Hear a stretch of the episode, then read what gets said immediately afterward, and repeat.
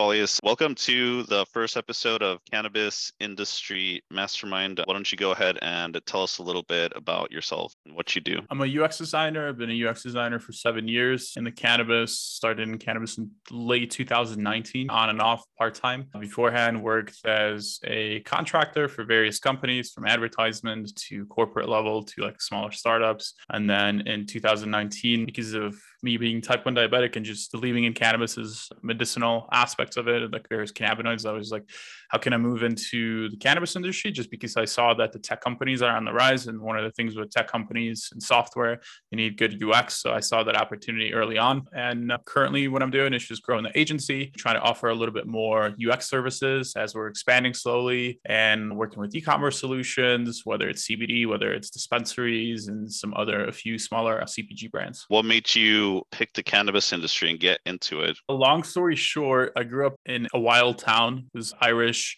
Italians, Polish, Lithuanians. We all had our churches. And it was a pretty small high school, but as in high school, most of the kids rely on drinking. And I was early on just turned on to cannabis because I didn't get any hangovers. And being type 1 diabetic, it just sucks the next day because your hormones are all wrecked from drinking alcohol, which I'm not against alcohol at all. Like I still have a few beers and that. I was selling weed before when I was 17 and like I just enjoyed it. And I didn't go like out of my way. It was only between my friend circle. And I always told myself that someday I'll do it legally. But when I got into the industry in 2019, I was like, this is kind of like the calling that I said 10 years ago. And like I said before, I just saw the tech companies on the rise as tech technology basically holds the whole industry together, tied in. And I knew that I could position myself as a UX designer or a product designer within the industry and kind of start approaching these as their potential leads. Okay, that's funny. Yeah, I, I, did something very similar, except once I reached high school, I didn't smoke or do anything just because I played sports and I got drug tested. But that's aspect that drew me to it, along with the medicinal aspects, because I would take medication for certain things and started to self medicate. Yeah, and like the big one was type 1 diabetes. Like I've noticed tracking sugars, and I've always experimented with my body in many ways. And I noticed that even edibles, like the first time I took an edible, somebody brought me from Colorado, It was like early 2015, like 2013 or 2014, just when it got legalized. And I ate normally if you eat sugar, you need to inject insulin right after. And I ate a lollipop that I remember it contained 30 grams of sugar, not even sugar, it was a corn syrup, crappy quality. And it was it did the opposite of what I expected. I was like, all right, I'm just waiting until my sugar spikes, but it actually brought my sugar down. And I was like, huh, that's very interesting. That's like the rabbit hole I got into. And once I noticed that I could apply my skills within the industry, it's like a love match. Definitely agree. I also um, did something similar. I sold weed when I was broke in college and to get music festival tickets, but only to my friends. Isn't it so fun? And like you're not doing anything wrong. And it's literally your friends. I was not like one of those hustlers in high school that just try to get as many connects as possible or just be on top, but I was just within my circle, not too open about it. It's just like me and just supplying my friends. So that's pretty much yeah, it. Awesome. Yeah, I thought about selling too, but selling, I think selling shovels is a little bit better. Sell shovels during the gold rush. I think yeah. that's a term or whatever. Okay. How big is your business right now? Where are you guys at? Oh, we're currently last year we did close to 400,000, three people, not full time yet. I'm the only full time person. I got two contractors that are like full time and then another two that if I need some extra work, hire them. And then this year we're hoping to break into close to a million. That would be a nice one. And I think we're pretty close to that. Nice. That's my goal too for this year, 1 million. So what kind of business, like what kind of services do you offer exactly? And what, how much does it cost? So UX design, many people might think of like UX design as just like web design or anything like that. There's a little bit more obviously. And I stole this, like if people ask, what is UX? I stole this from one of my mentors, Dr. Nick Fine. He's a UX psychologist and he has like three definitions that really stuck with me for a while. So the high level is the process of achieving optimal interaction. A lower level definition is the conversion of user needs into experience, and then combined is the process of achieving optimal interaction through the conversion of user needs into experience.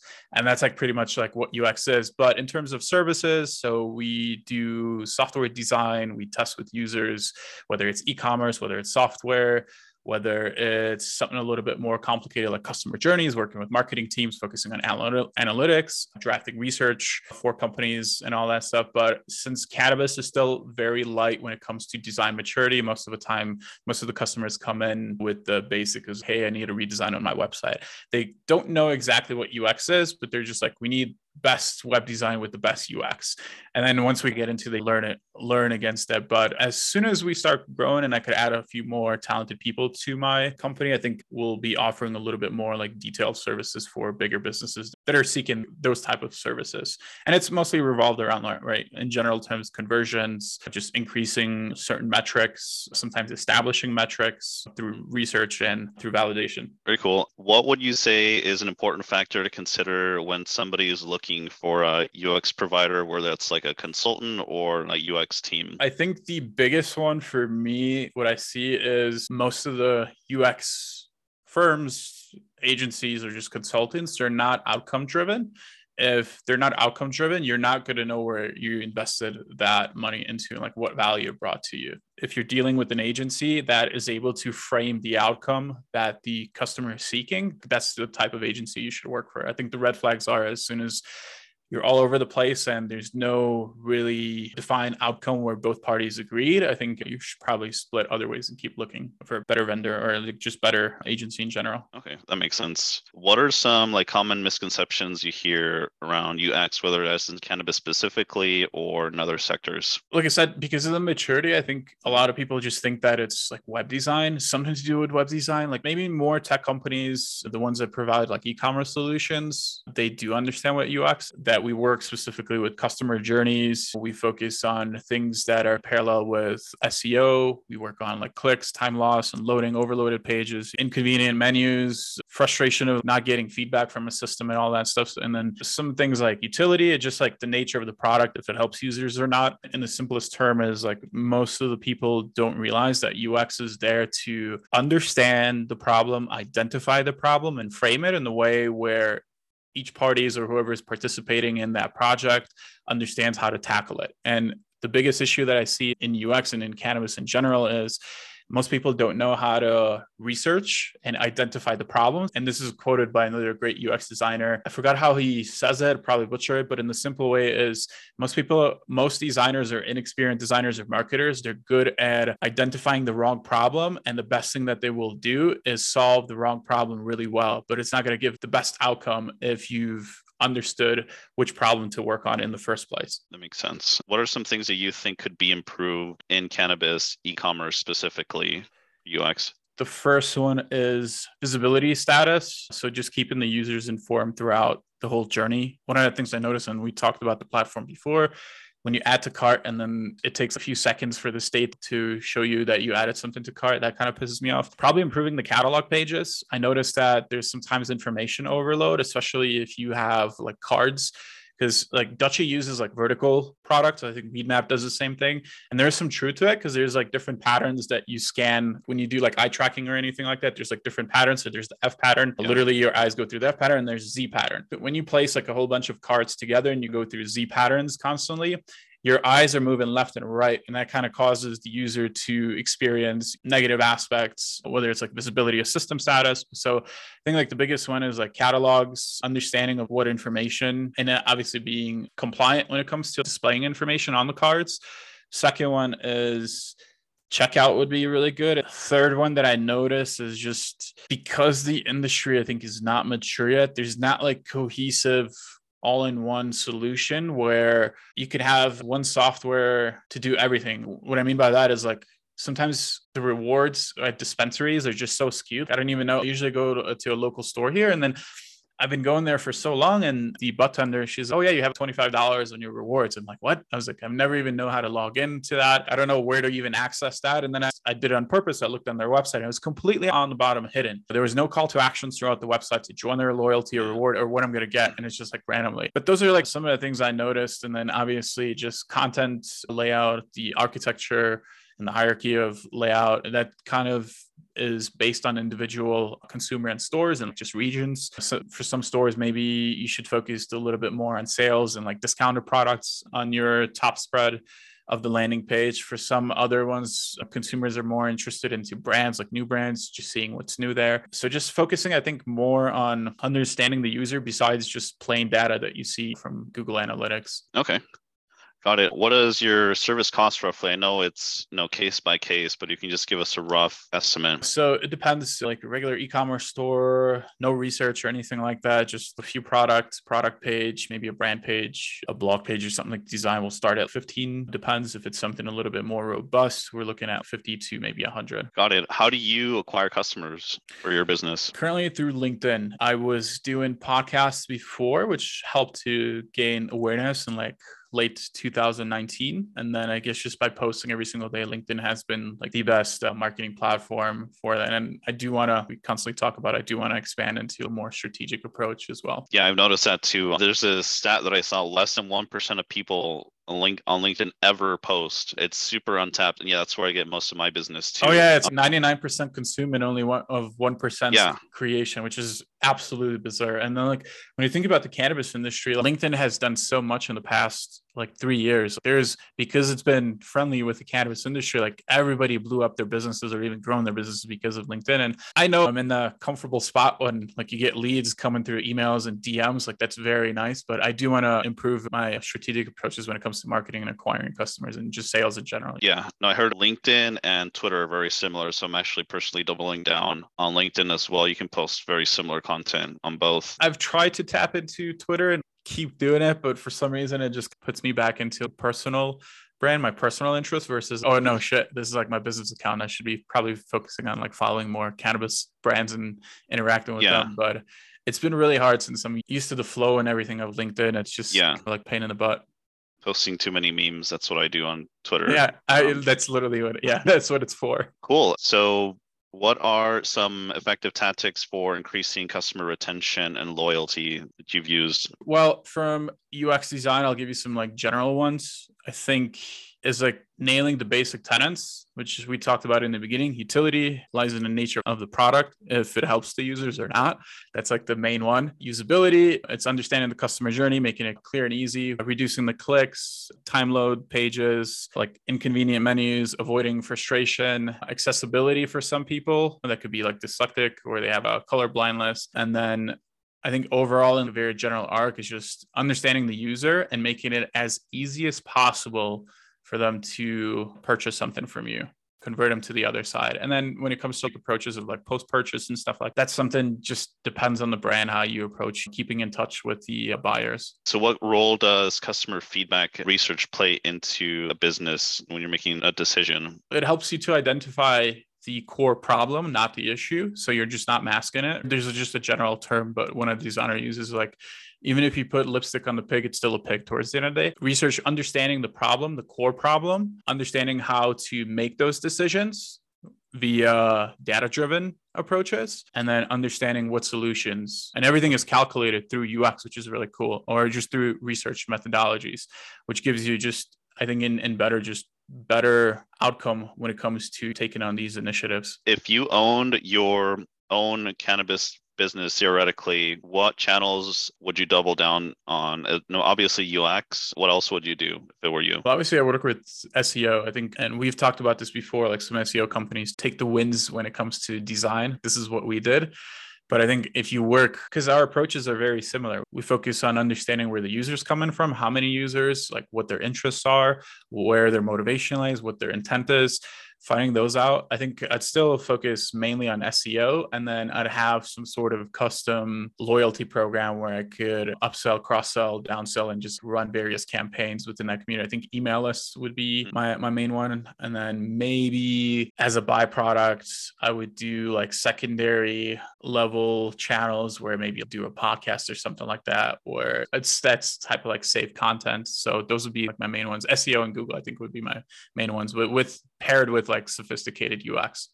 Yeah, that's exactly what I would do. And I always talk about it. If I ever launch my own company, double down on SEO and sophisticated UX for sure. And then some sort of retention like email and SMS. Yeah, yeah. And then another thing we talked about this before is like the brands that I would work with, I would focus maybe even offering them a service too, but improving their SEO as well and pushing the traffic to for the locations where they carry the product. Oh yeah, yeah. For a cannabis products distributor or manufacturer, yeah, definitely double down on funneling your traffic into your partners' menus is what I would do too. That's exactly what Kiva, they do that really well, I think, in my opinion. I always see referral traffic from Kiva. I think those would be my main ones. Then I think the third one is obviously like internal organization. Like right now, I'm working with the client and on the platform, we have our own reward system that we're going to launch but then the like C levels or the management, they're like they let the budtenders create their own loyalty. And we're like, that's yeah, yeah. So I would focus more since I worked with some projects that focus more like on internal organization. I'd really focus on employee training, some sort of like e-learnings and stuff like that, making sure that they keep following the SOPs and the rules that are established within the business while still being natural. And I think that would help a lot too. I think FlowHub does that too, where they get is like feedback or something to improve various processes.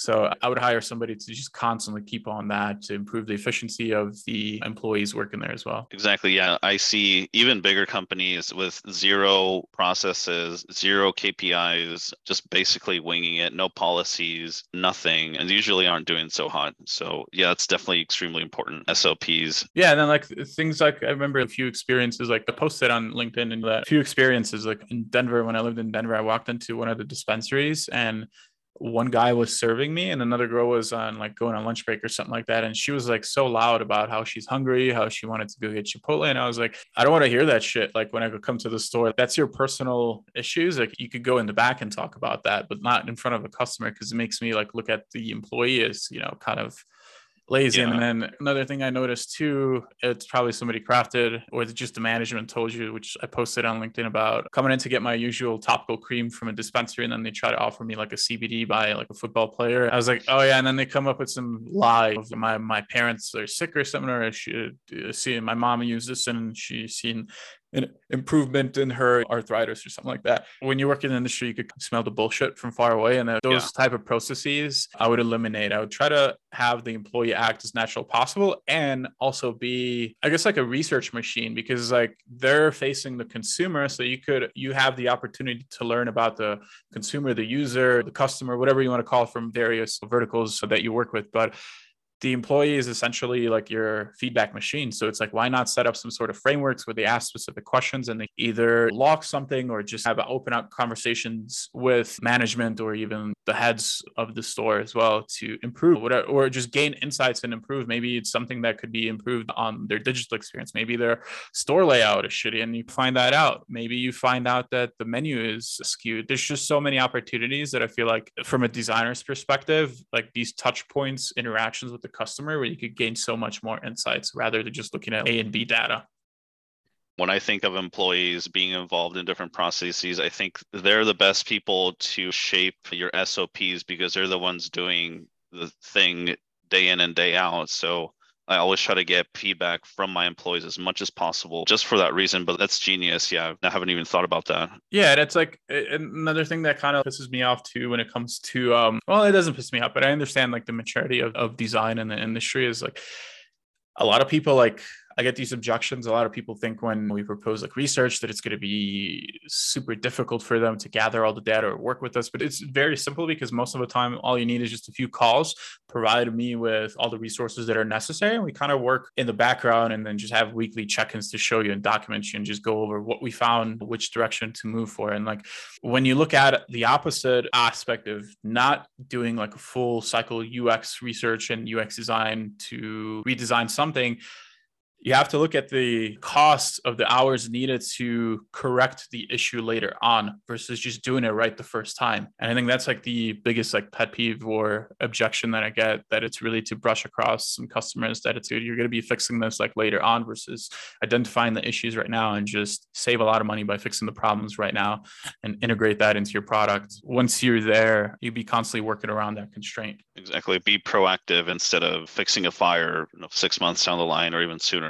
Yeah, and it just costs way more. What is your current sales strategy right now? Oh, I don't have a good one. I'll be honest. In terms of a sales strategy, yeah, it's pretty much I don't even know how to describe it. It's just a simple sales strategy where I get a lead or something from LinkedIn we hop on a call, identify issues if there's some sort of alignment or fit, and then we give them. Uh, I work with the proposal in alignment with the potential lead or the client, and then we go mm-hmm. over, iterate at that proposal until we meet the middle that matches both parties, and then we move forward. And then through that, that three step, like two, three step process, we identify the costs, the timeline, the milestones, scope, and all that stuff. But I would like to learn a little bit more about sales and just like nailing in the process. Awesome. I'd like to help you with that. I've actually helped agencies with that, and they actually turned around financially. So I'd love to help you with that. Sales is super underrated, in my opinion. And I love it. Like I love sales and I love anything. I started to love operations of business more than a design. When you become a senior, you start looking in like internally versus yeah. focusing on uh, external like clients.